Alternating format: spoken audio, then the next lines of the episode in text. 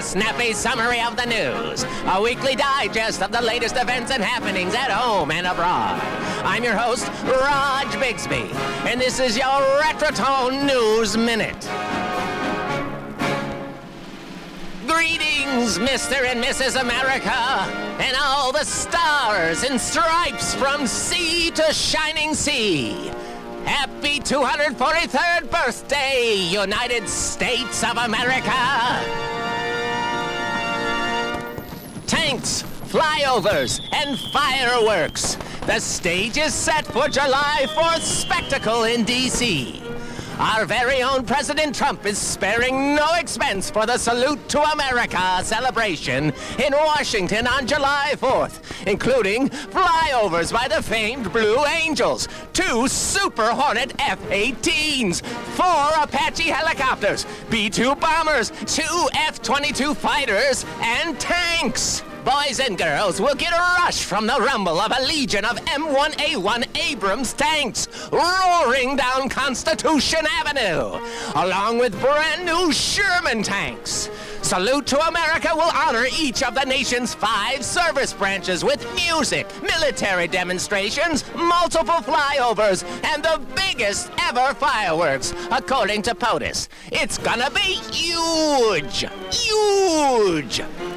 After Trump speaks, John Stamos will take to the mic to host America's official 243rd birthday party with performances by the Grammy Award winning legend Carole King, Vanessa Williams, Colbie Caillat, the National Symphony, and the one and only Muppets. Raj just melts for Miss Piggy.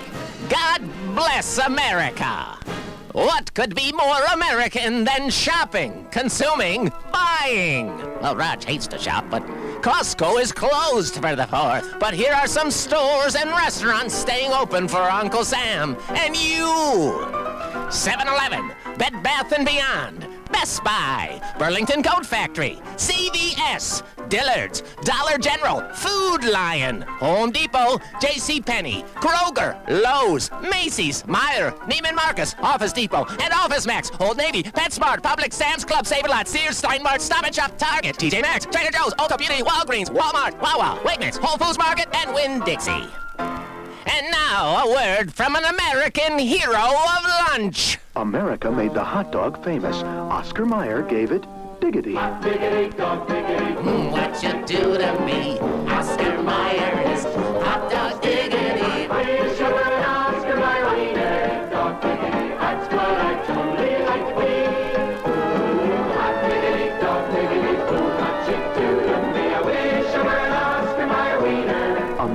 Number one. Mmm, I like onions, relish, pickles. I like it all. I like a Chicago hot dog on a sunny day. That's my jam. Welcome back, folks. And now for some wacky facts about the 4th. Fact. Only two people actually signed the Declaration of Independence on July 4th John Hancock and Charles Thomson, Secretary of Congress. Most of the others signed on August 2. What the deuce, democracy? Fact. July 4th wasn't deemed a federal holiday until 1870, almost 100 years after our nation's founding. Fact. Americans consume around 155 million hot dogs on the 4th of July each year. They also spend 92 million on chips, 165 million on watermelon, and 342 million on beer. And yes, I rounded up and down. Fact. The Macy's 4th of July fireworks show is believed to be the biggest fireworks show of all. The Macy's show, which has been blasting off over New York City's East River for more than 40 years, includes more than 75,000 individual shells and costs the clothing retailer an estimated 6 million.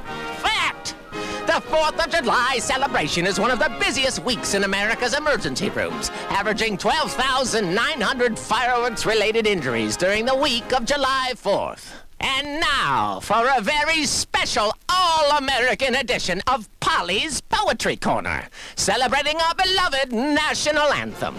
According to the American Battlefield Trust, One of the cultural landmarks to emerge from the War of 1812 was the penning of the Star Spangled Banner by 35 year old Washington, D.C. journeyman poet Francis Scott Key. Key wrote the words to a poem on the back of an envelope, originally entitled The Defense of Fort McHenry, after watching the British naval bombardment of the Baltimore stronghold the evening of September 13th through the 14th, 1814. To Roger's surprise, there are actually four verses to the national anthem. Key's brother in law, Judge Joseph A. Nicholson, arranged the words to a popular tavern tune, To Anacreon in Heaven, written by British songwriter John Stafford Swift. We just can't escape our British roots now, can we? President Herbert Hoover on March 3, 1931, signed the law making the Star Spangled Banner the official national anthem of the United States. Let's take pause for some peerless patriotism.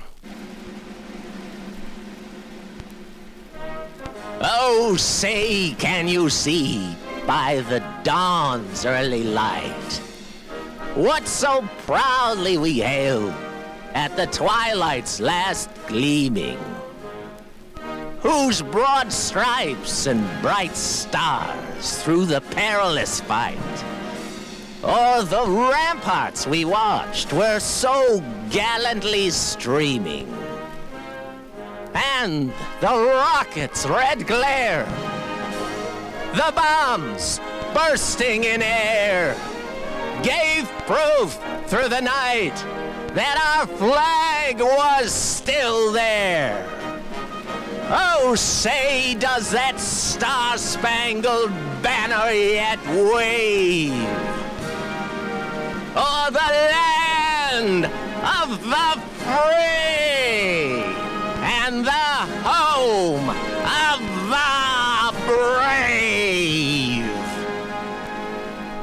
And that's one for the Republic. I'm your host, Raj Bigsby. And this has been news from Retrotone, a service of Evergreen Podcasts. Until next time, make a good day. Yoo-ha! Hashtag Raj Bigsby.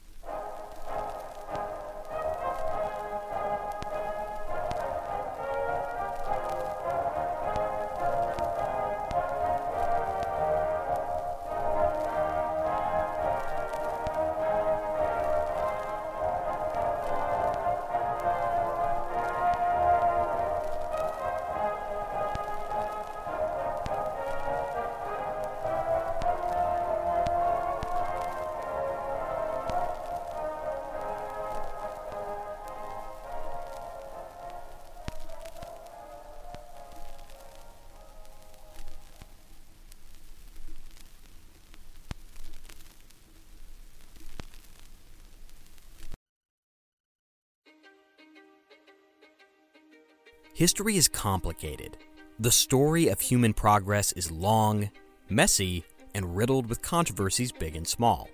On Conflicted, we dive headfirst into history's most infamous events and contentious figures. We try and untangle the good from the bad, the fact from the fiction, and the monsters from the misunderstood. Was Genghis Khan a murderous butcher or a civic pioneer? Did the Allied powers go too far in firebombing the German city of Dresden at the twilight of World War II? And how did the Marquis de Sade acquire such a sinister reputation? And was any of it true? These are just a few of the tough questions we wrestle with and investigate on Conflicted. So if you love history or just enjoy a good story, please join me, your host, Zach Cornwell, for a fascinating new topic each and every month. Conflicted, a history podcast, is available on Spotify, Apple, or wherever else you get your podcasts. I hope to see you soon.